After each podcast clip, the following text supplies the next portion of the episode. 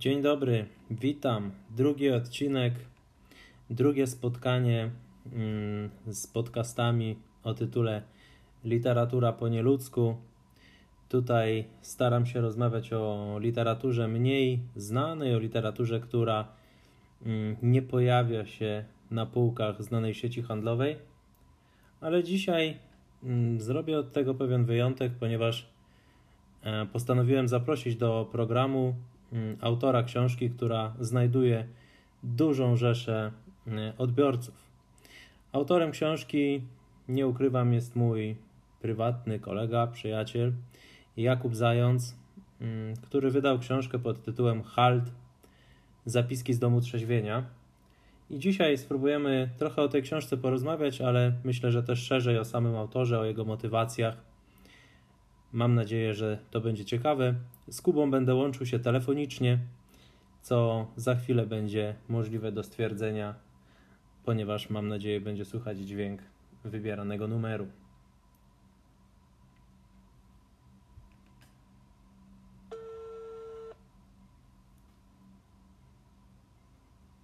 Słucham. No, cześć Kubo.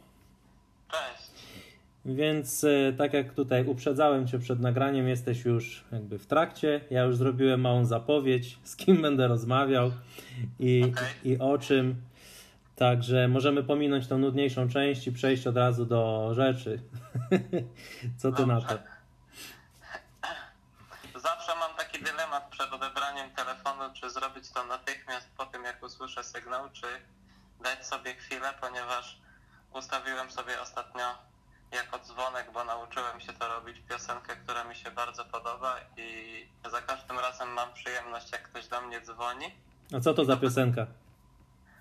Time is running out zespołu News. I teraz, i teraz yy, po prostu to było takie lekarstwo na dzwoniące telefony, żeby mieć z nich przyjemność chociaż przed odebraniem. Natomiast na ten telefon bardzo się cieszę i odbieram go szybko bez słuchania piosenki. Ja mam czołówkę z drugiej części Terminatora, to nie wiem jak to skomentujesz. No zacny wybór, zacny. Chociaż nie wszystkim się podoba, bo zaczyna się dosyć dramatycznie, taką mocną, mocnym uderzeniem. Tam jest ten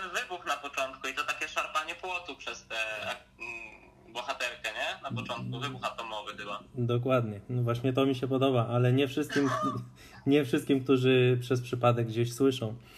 E, właśnie to, mi się, to mi się kojarzy też z tym teledyskiem a propos zespołu Muse. E, oni mają do, do jakiejś piosenki taki też postapokaliptyczny, a właściwie apokaliptyczny teledysk kurczę, tylko teraz nie pamiętam tytułu tej, tej piosenki akurat, ale tacy biegnący ludzie przez y, rozwalającą się planetę, y, chyba takie są, wyrywają, drzewa się zapadają, dziury się w ziemi robią, grunt osuwa się im spod nóg, a oni biegną.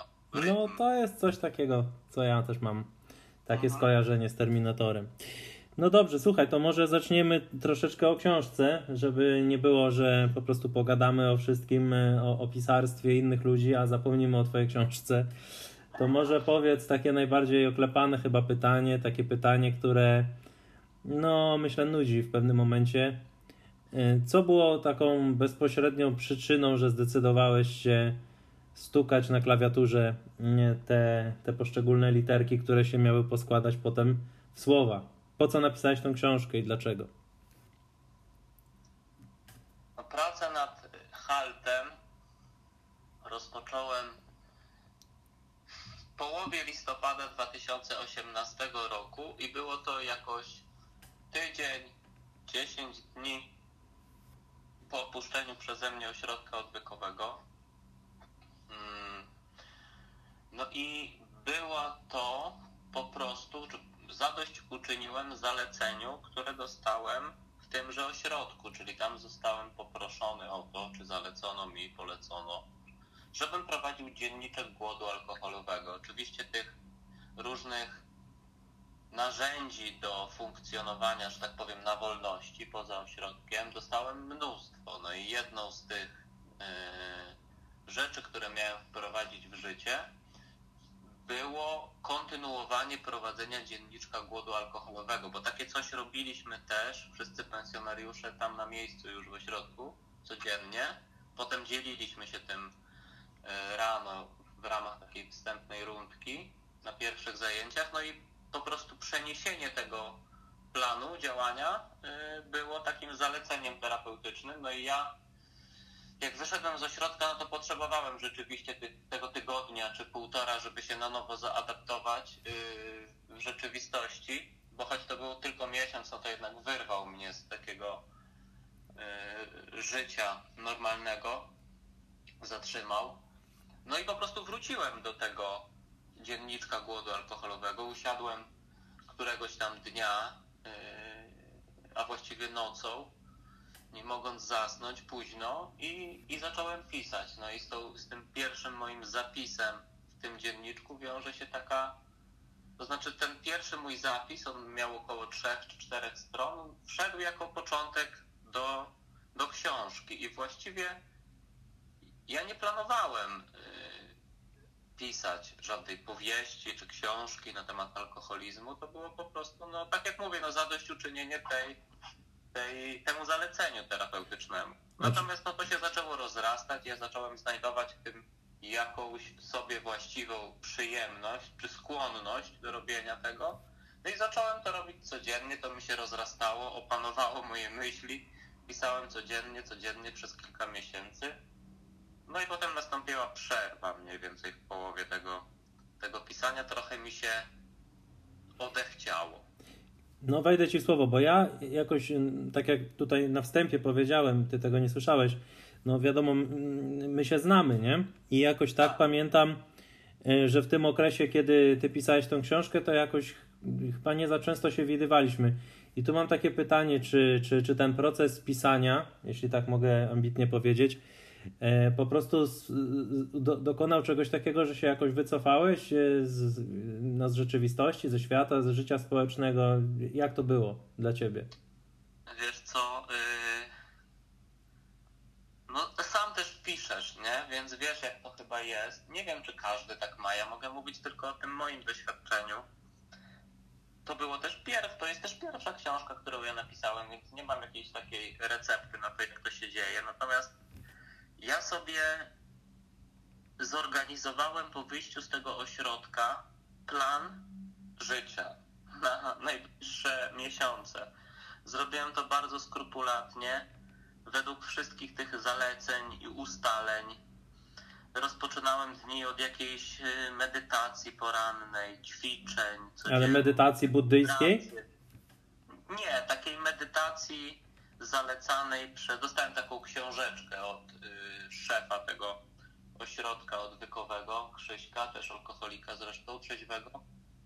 Y, to jest taka medytacja, to się nazywa taka książeczka Medytacje dzień po dniu. I tam każdego dnia jest taka refleksja, refleksja na każdy dzień. Ja ją sobie rozważałem rano i coś tam sobie zapisywałem, jakieś takie postanowienie na dany dzień. Na przykład, że nie wiem, kogoś przeproszę albo z kimś się skontaktuję, co zaniedbałem, albo będę się uśmiechał do obcych ludzi. Takie banalne i proste zalecenia, które paradoksalnie bardzo ułatwiają życie. No i ten mój plan, tak jak mówisz, że ja rzadziej się widywaliśmy, że byłem taki wycofany nie tylko ze względu na pisanie, ze względu na cały ten rytm, nie? Narzuciłem sobie taki bardzo dynamiczny, skrupulatnie urządzony rytm, i ja siadałem do pisania w nocy. Halt to jest nocturn. To jest książka, która powstała w nocy. Y, I. No dobra. I rzeczywiście jest tak, rzeczywiście, że ja na przykład teraz, kiedy jestem już po skończeniu drugiej książki, która tam gdzieś y, się przebija do wydawców, y, jestem Wiem, A wejdę ci w słowo. Że to, że to, że to po prostu cię wy, wyciąga, nie? Wyciąga cię z tego świata i ja na przykład niczego nie oglądam, żadnych filmów wtedy jak piszę, żadnych seriali, niczego nie czytam. To mi zakłóca częstotliwość, której szukam, żeby zacząć pisać. Jak ją znajdę, to nie chcę, żeby mi wchodziło coś w tę częstotliwość. A masz trochę tak, że jak podczas pisania czytasz inne y, książki, inną książkę, to trochę tak podświadomie, jakby to powiedzieć, kopiujesz zupełnie jakby właśnie podświadomie pewne rozwiązania czy, czy pewne sformułowania wykorzystywane przez tego autora, którego akurat czytasz, bo no, mnie osobiście się to zdarza. Masz coś takiego? Jeśli się to dzieje podświadomie, to nie mam pojęcia. To znaczy tak, no ale ja potem ale, w trakcie, ale, mhm, ja potem o tym wiem, jakby po fakcie. Powiem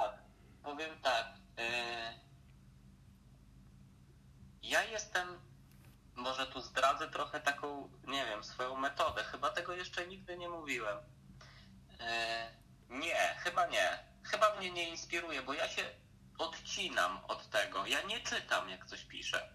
Nie czytam. Ale bardzo często jest tak, że na przykład teraz, kiedy jestem po skończeniu tej drugiej książki, no i powiem szczerze, że mam w głowie jakiś tam pomysł na trzecią i czytam teraz, bo mam więcej czasu.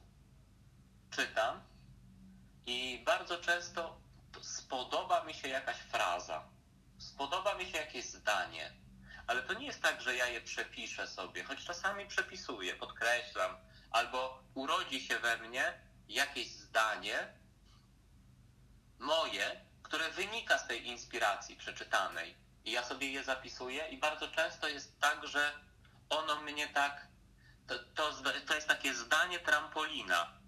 Jak ja je zapiszę, to potem mogę nie, do niego usiąść i mogę je tak rozwinąć jak dywan. Ono mi się rozwija w strony. A pamiętasz jakieś takie zdanie, yy, które właśnie tak zadziałało? Jestem świadkiem swojego istnienia. Skąd to jest? Nie pamiętam. Okej. Okay.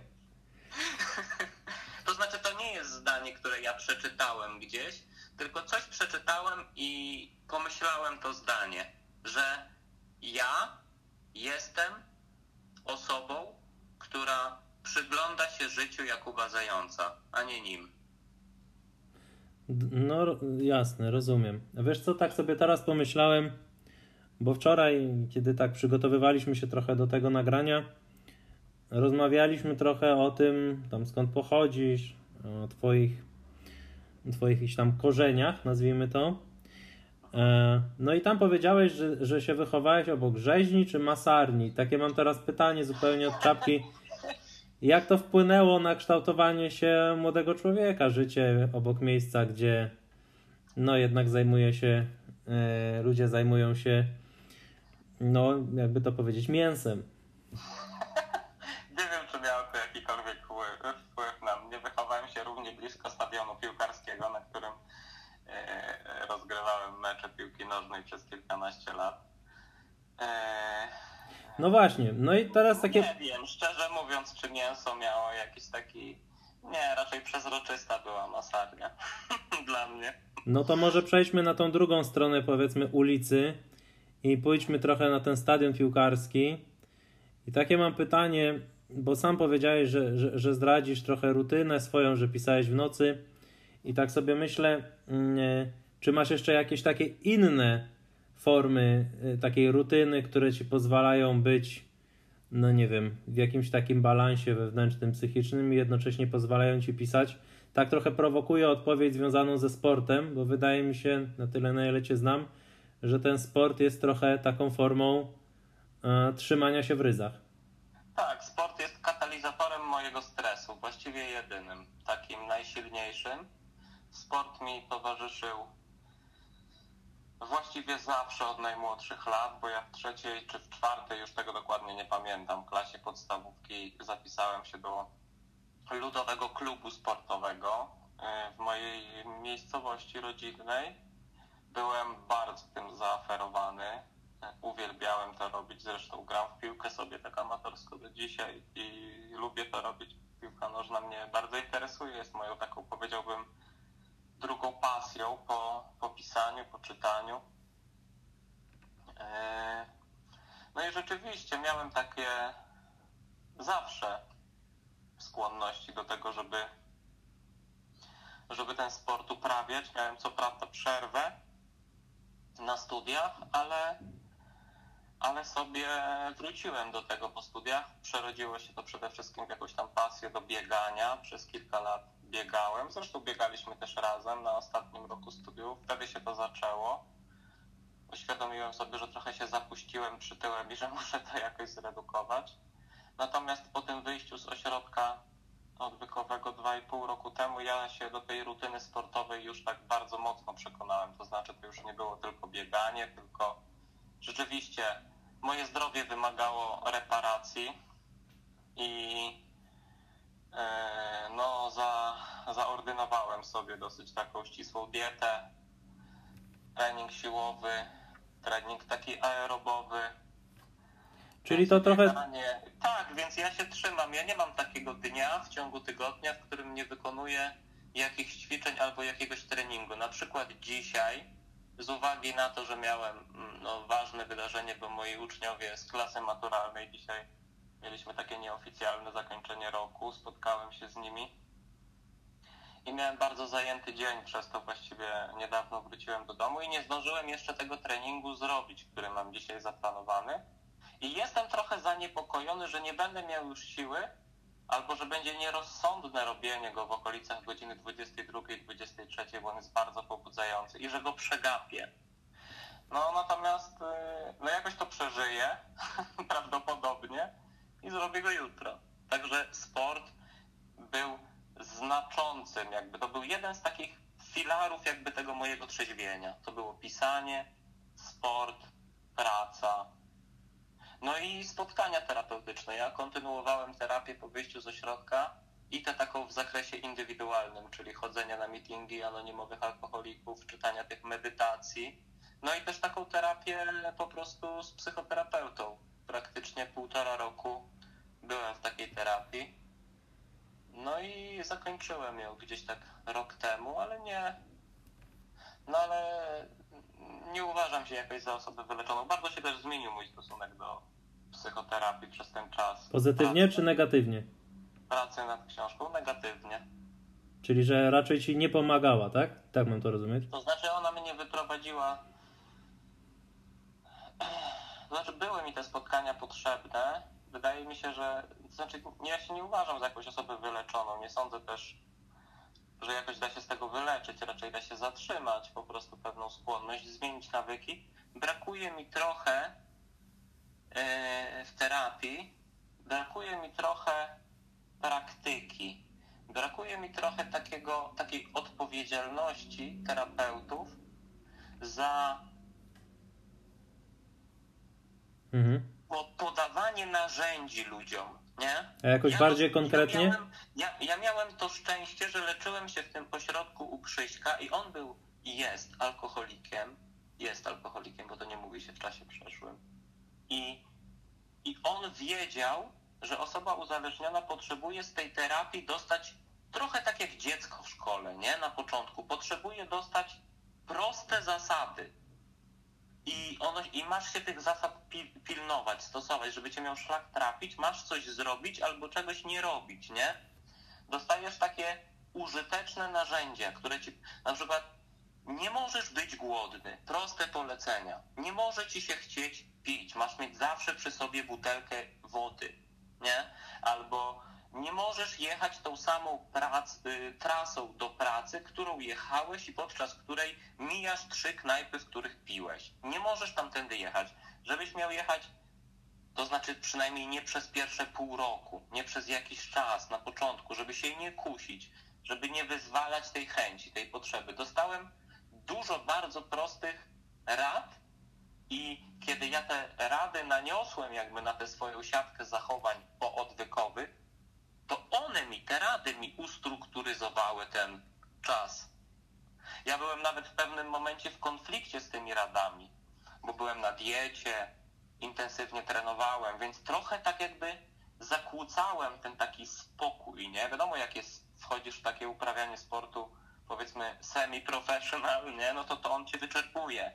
I, yy, i ja się też łapałem na tym, że, że przeginam czasem, nie? Że ta moja rutyna spartańska, taka trochę ascetyczna jest, jest trochę taka in, w inwazji jakiejś, w kontrze do tej do tego haltu, nie? Do tej metody halt. Nie bądź zmęczony, nie bądź zły, nie bądź samotny, nie bądź... Jak, czego mi tam jeszcze brakło? Smutny? Głodny. Głodny. Zły? Tak, głodny. Głodny. Głodny. Mhm. Mam taką myśl. ale, ale to po prostu było dla mnie chyba ważniejsze. Ogromną mi sprawiał sport satysfakcję, jakby nie. Ale Tak. tak przeszedłem z tej terapii. No tak, uważam, że terapia powinna mieć silniejszy, musi, powinna być bardziej odpowiedzialna, jakby powinna dawać więcej praktycznych narzędzi ludziom, którzy się leczą. To nie może być tylko gadanie.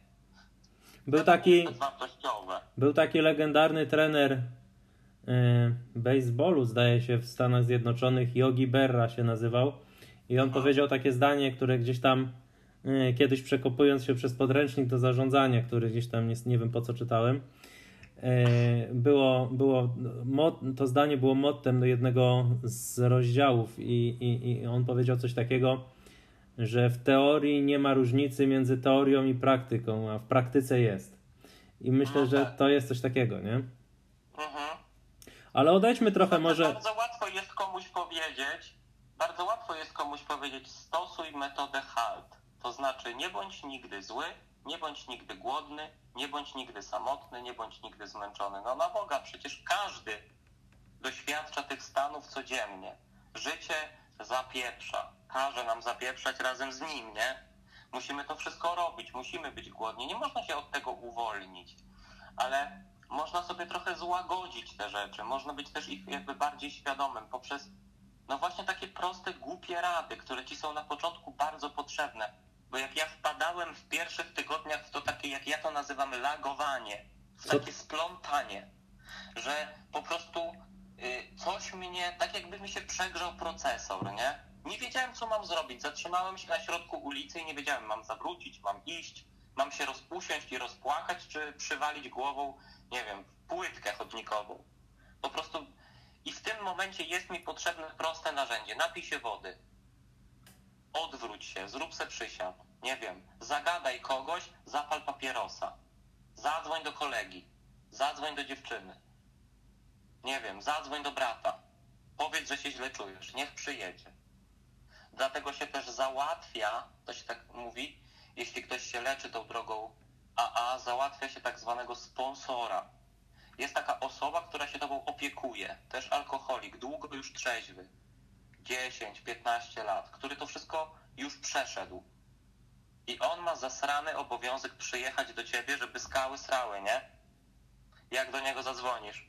Albo pomóc ci, zabrać cię, jakby gdzieś tam. Przytrzymać przy tym telefonie przez te 15 minut, zanim się nie uspokoisz. Można wpadać i ja wpadłem kilkadziesiąt razy przez pierwsze trzy miesiące w taki atak splątania. Ja nie nazywam tego, może to jest atak paniki, nie wiem, możliwe, ale dla mnie to było takie lagowanie, jak gra się w grę komputerową.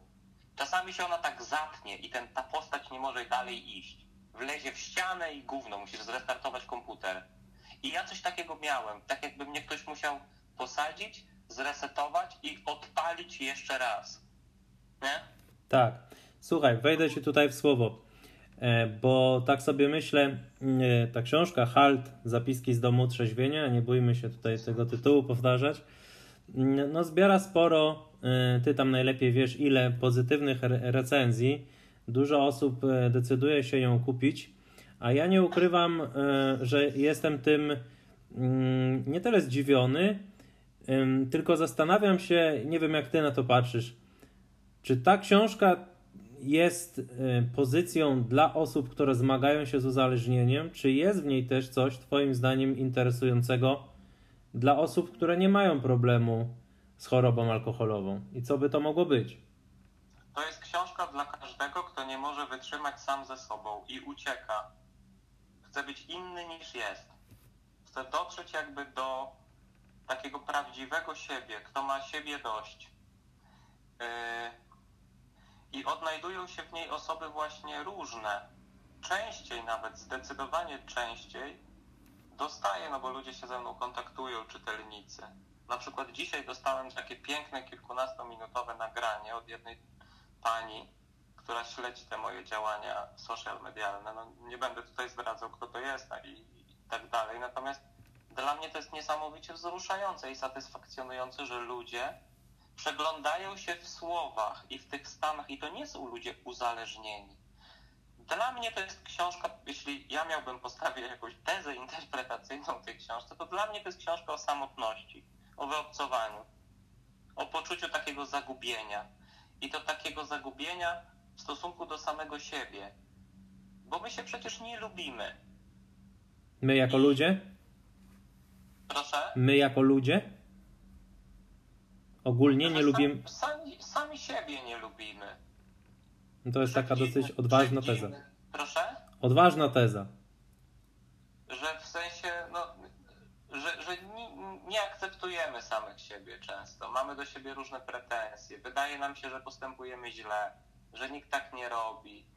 Yy, A spotykam się z takimi głosami właśnie, że no ja sobie też te recenzje jakoś tak kataloguję, no bo inaczej zupełnie czytają książkę osoby, które są już długo trzeźwe, inaczej czytają ją osoby pijące, uzależnione, inaczej psychoterapeuci, a inaczej tacy czytelnicy, którzy po prostu zainteresowani są y, książką, trafiają na nią, gdzie się tam widzą i czytają ją jako osoby zewnętrzne w stosunku do tego całego problemu.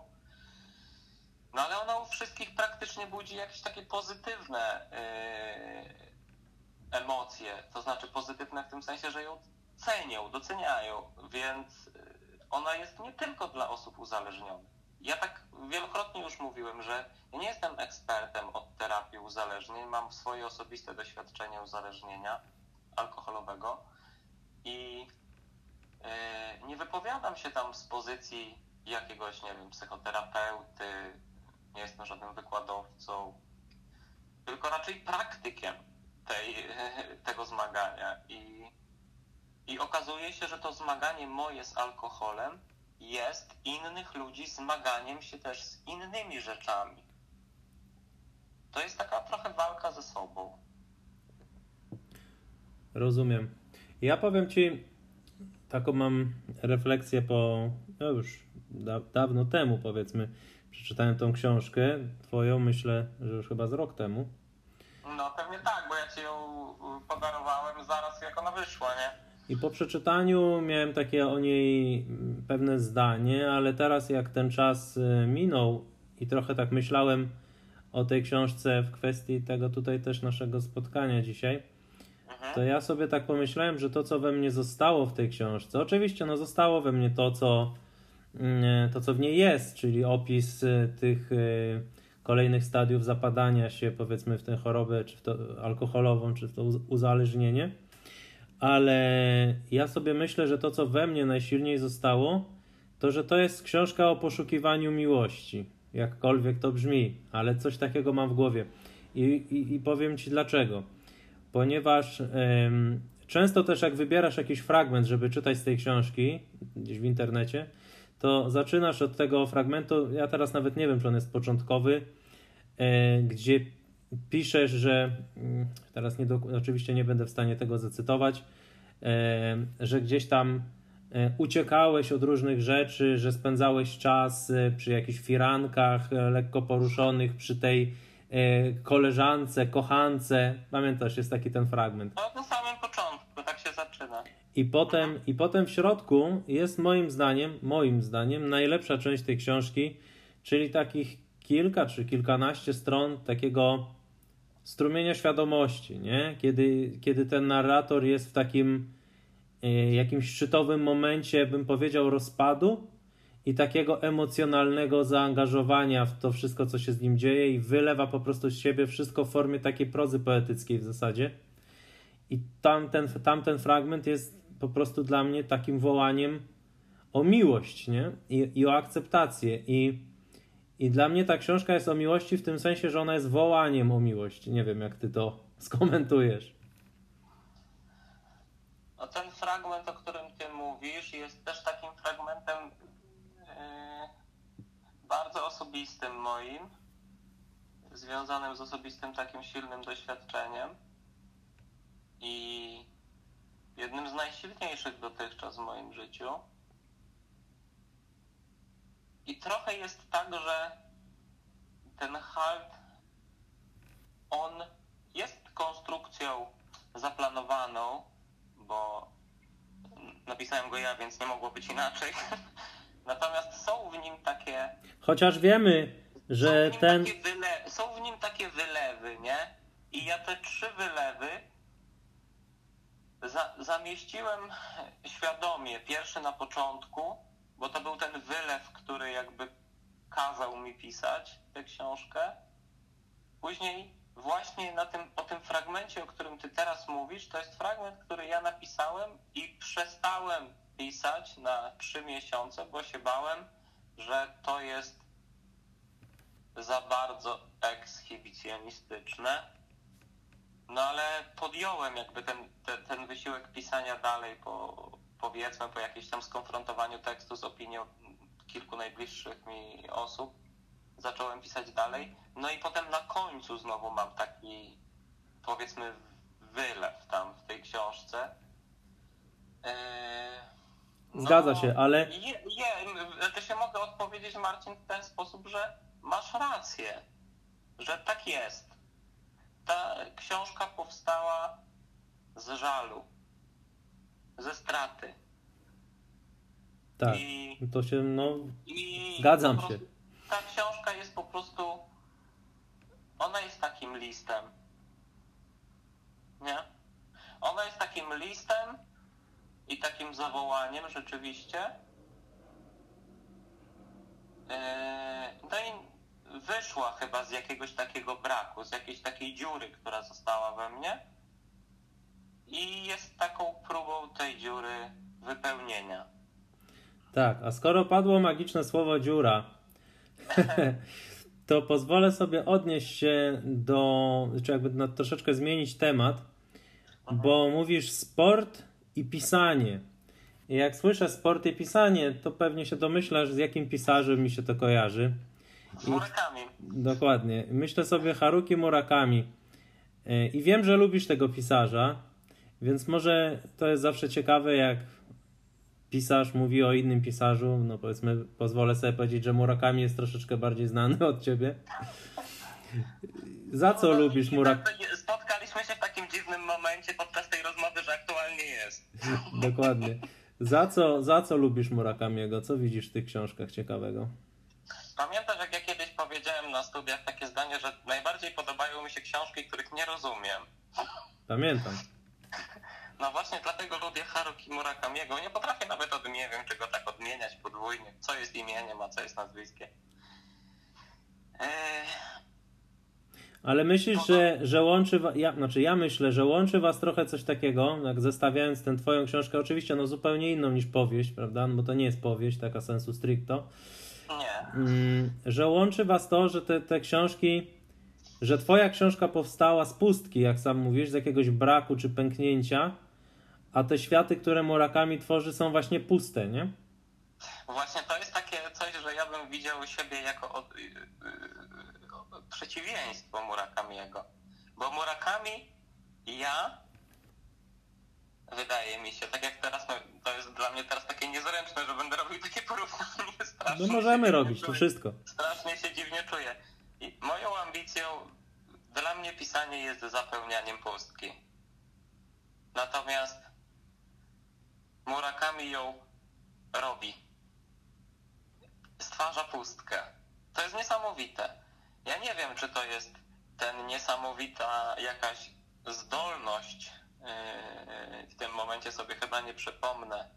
Pani Elliot, chyba się tak nazywa tłumaczka w większości książek Murakamiego.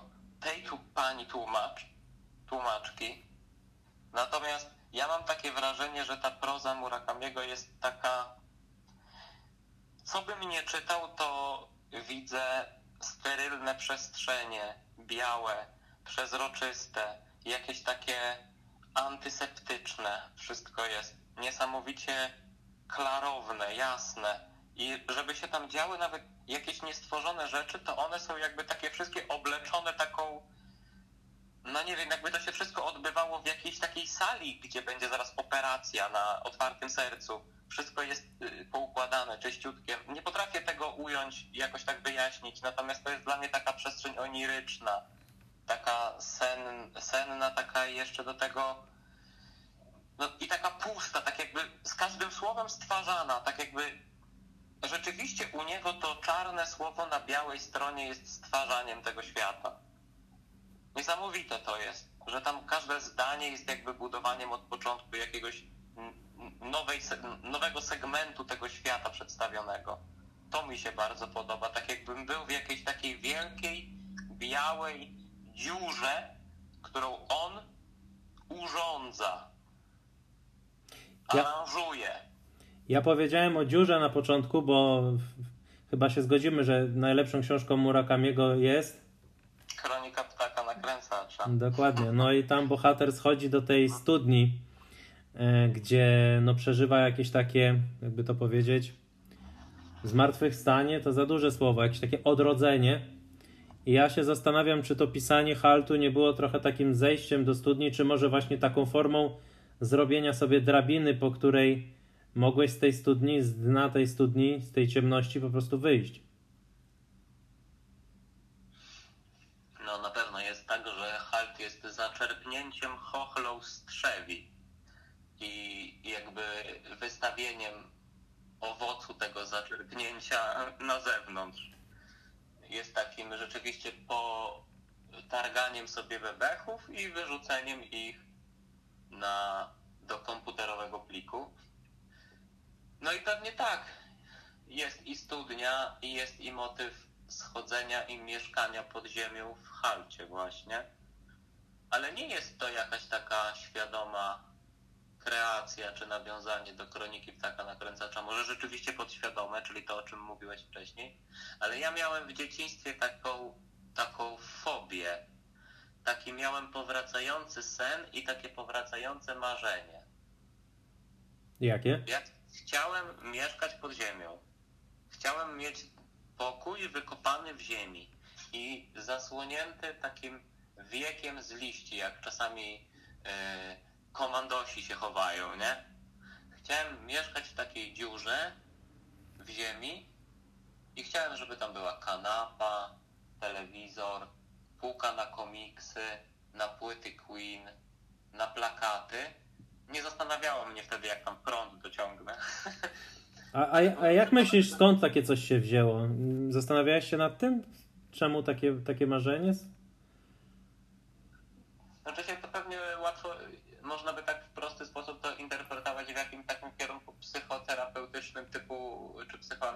typu ucieczkowym, nie? Y, schowania się i jakiegoś takiego wycofania z jakiejś sytuacji. No to pewnie łatwe by było. mi się to takie, mi, mi się w ogóle kolor czarny bardzo kojarzy z ciepłem. I w tej mojej nowej książce, jeśli ona się w ogóle pojawi kiedyś, yy, no to jest, buduje taką powracający, taki powracający obraz ciepłej ciemności i, no i tam po prostu było mi jakoś tak przytulnie, nie wiem czemu akurat piwnica i pod ziemią, no tak tak chciałem mieszkać. Wydawało może było w tym, wiesz, może było w tym też trochę takiej chłopięcej po prostu zabawy, nie? Dzieci robią sobie te bazy, te kryjówki. To było wtedy, ja miałem, nie wiem, 7 lat do 12 powiedzmy. Myślałem o takiej, o takiej skrytce, ale nigdy tego nie zrobiłem. Nigdy nie zrobiłem takiej faktycznie dziury gdzieś tam w jakimś polu pod łańcuchem i nie zrobiłem tego nigdy. A gdybyśmy mieli z tego punktu, powiedzmy, stoimy na tej łące e, łańcuckiej z łopatą i zaraz będziemy kopali e, tę dziurę. E, z tego punktu zastanowić się nad jakąś taką, tak troszeczkę głębiej właśnie wejść, nad jakąś formą filozofii, która jest Ci najbliższa. Czy może mm, jakąś myślą filozoficzną, która, która gdzieś tam Ci towarzyszy, do której wracasz, albo jacyś autorzy, jakiś, e, jacyś pisarze, którzy są dla ciebie szczególnie ważni? No takie pytanie dosyć dziwne, mhm. jakbyś odpowiedział? Ja się zawsze, e, ja jestem zafascynowany mitem Syzyfa Alberta Camus.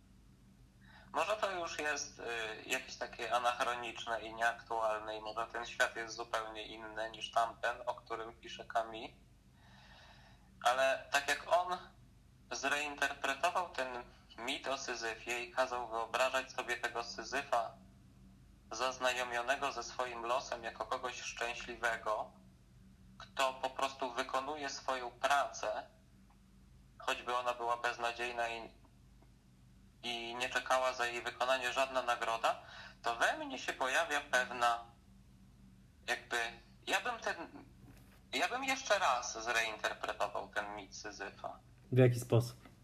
To znaczy, a gdybyśmy zrobili tak, że Syzyf idzie z tym kamieniem, jest już prawie na samej górze, zmęczony, już wie, że mu spadnie.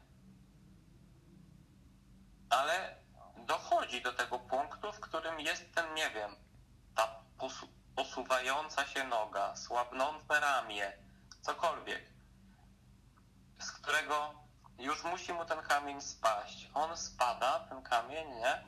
Schodzi po niego, no i wtedy jest w tym momencie takiego, no tej takiej wielkiej rozterki, nie? Schodzić czy nie schodzić. Tak się zawsze zastanawiam, czemu on tak nie siadł, nie? Na tej równi pochyłej, tylko tak szedł na dół po ten kamień. I tak sobie pomyślałem, a jakby tam były różne kamienie. Nawet mogłyby być takiej samej wielkości i tak samo ciężkie. Ale że na przykład on za każdym razem niech wybrał inny kamień. Niechby sobie wyznaczał inny cel. I walczył z tym celem, walczył z tym zadaniem, próbował go wypełnić, ale się nie udało. No to schodzę, wezmę sobie, chociaż wiem, że mi się nie uda, ale będę próbował z innym kamieniem. Ja bym mu zamieniał kamienie na dole. To tu mam takie pytanie. Uważasz, że świat z natury jest dobry czy zły?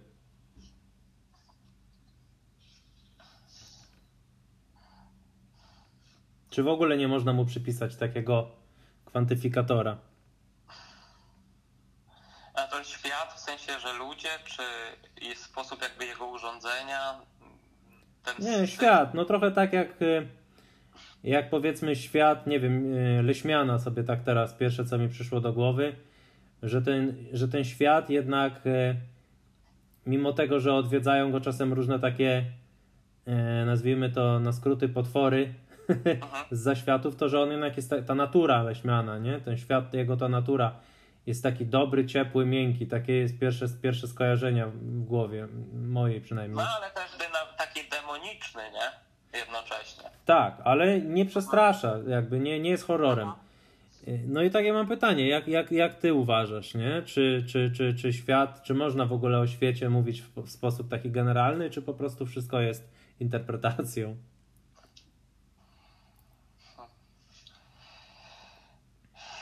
świat jest chyba naszym To znaczy, ja zupełnie inaczej patrzę na świat w zależności od mojego usposobienia.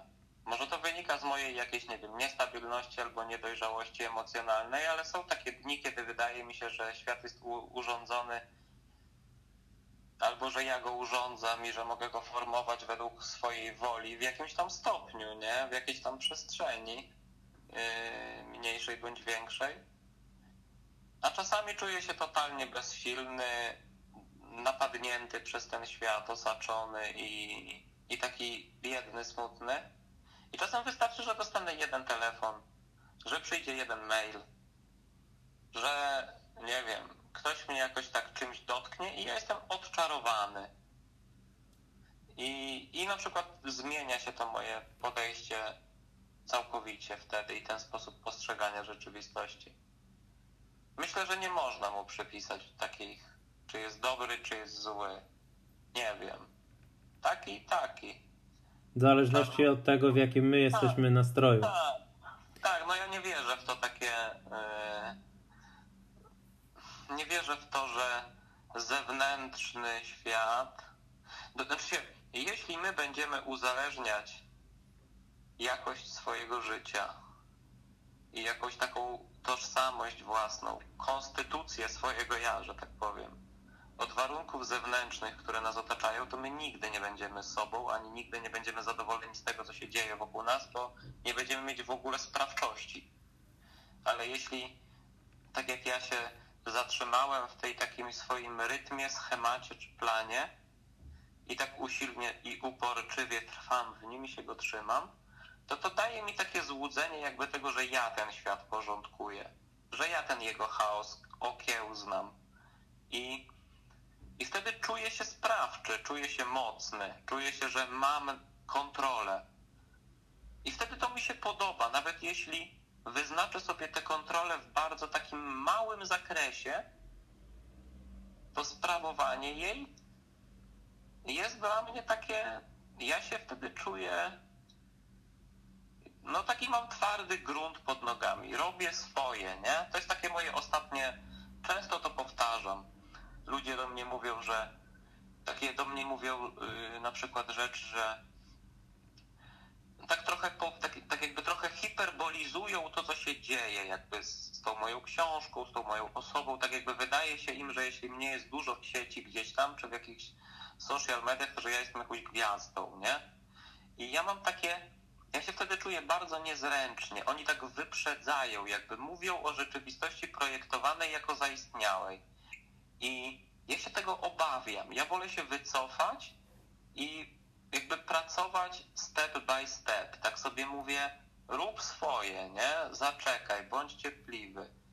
Nie wiem, i był we mnie taki jeszcze do niedawna, taki olbrzymi pęd. Tak się czułem, jak czasami ktoś, kto podczas joggingu zrobi sobie sprint. Jak się zatrzym, zatrzymujesz, zwalniasz w tym sprincie, to się ma takie wrażenie, że cię oddech i serce wyprzedza że już łatwiej byłoby biec tak szybko dalej, niż się tak nagle zatrzymać. To jest takie bardziej jakby nie, nieprzyjemne. To serce tak jakby się wyrwało do przodu i tak jakby po, po, pobiegło przed ciebie dalej. I ja nie chcę tego stanu. Ja chcę, żeby ono było jakby pracowało mi w środku, we mnie, nie? Żebym żył z tym rytmem jakby swoich działań. Wolę mieć kontrolę nad niewielką przestrzenią w tym świecie, niż zaanektować większą przestrzeń i oddać kontrolę. Nie wiem, czy bym sobie z tym poradził. Rozumiem. Nie wiem, nie, nie wiem, czy bym to potrafił zrobić. Myślę, że będziemy powolutku, może nie powinienem po tym e, pięknym monologu tak od razu przechodzić do takiej konstatacji, ale czas, myślę, nieubłaganie nas tutaj goni e, i to była taka dobra koda, takie dobre zakończenie do tego naszego dzisiejszego spotkania. I chciałbym Ci zadać jeszcze takie ostatnie pytanie. Mm. Gdybyś mógł jedną rzecz zmienić na świecie, to co byś zmienił? Sprzedaży. A poza tym? Papierosy. Czyli takie przyziemne, przyziemne rozwiązania, ale myślę, że no, mogłoby, mogłyby wyjść na plus. E, myślę, że będziemy powoli kończyć tę rozmowę, ale na tyle E, ona się rozwinęła, że mm, myślę, że moglibyśmy ją kontynuować w jakiejś drugiej części. Wyrażasz zgodę na to, żeby w przyszłości jeszcze jedną taką rozmowę odbyć, jako kontynuację tego tutaj wątku? Wyrażam zgodę, żeby odbywać takie rozmowy, kiedy zechcesz. no, Marcin, wymyśliłem jeszcze jedną rzecz, co bym chciał, żeby zniknęło, albo co bym zmienił. Tak często to powtarzam, że yy, chciałbym, bo powiedziałeś, co bym zmienił. A, do tego się odnosisz, no. E, tak, co bym zmienił jedną, jedną rzecz na, na świecie, że zrobiłbym tak, żeby ludzie mogli, tak jak na przykład zamykamy oczy, nie? No. Nie widzimy wtedy. Tak. To żeby można było jeszcze mieć takie dwie zdolności, których nie mamy. Żeby można było zamykać uszy, nie? No. Czyli tak jakby zamknąć oczy nie widzisz, zamykasz uszy, robisz nie wiem coś i one przestają słyszeć. I żeby jeszcze można było kasować pamięć. Żeby okay. można było usuwać na przykład. Czyli po prostu zaczynać od początku. Tak, zaczynać od początku. No i mieć takie te momenty resetu, takiego, że rzeczywiście mówisz stryk i jest cicho, nie? Nie dociera do ciebie żaden dźwięk. Tak. Na przykład na kwadras Ciekaw jestem, czy to. Wydaje mi się, że to spokojniej byśmy żyli wtedy trochę. No, to jest jakaś wizja, jakaś wizja świata, ale trochę kojarzy mi się z tą dziurą w ziemi, o której mówiłeś w dzieciństwie. No, chyba tak. To jest chyba coś takiego. Pod ziemią jest cicho. No, zdecydowanie. No i tym jakże pesymistycznym akcentem myślę, że zakończymy to dzisiejsze spotkanie.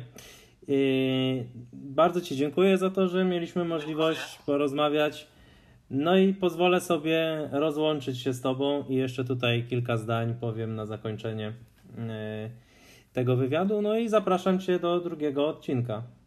Dziękuję serdecznie. Na pewno odbiorę telefon. bardzo dziękuję. Do usłyszenia. Na razie. I tak, dziękuję wszystkim, którzy dotrwali do końca.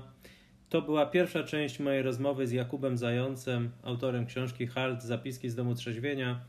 Jeśli jeszcze nie macie tej książki, poszukajcie, kupcie, zróbcie przyjemność sobie, zróbcie przyjemność autorowi.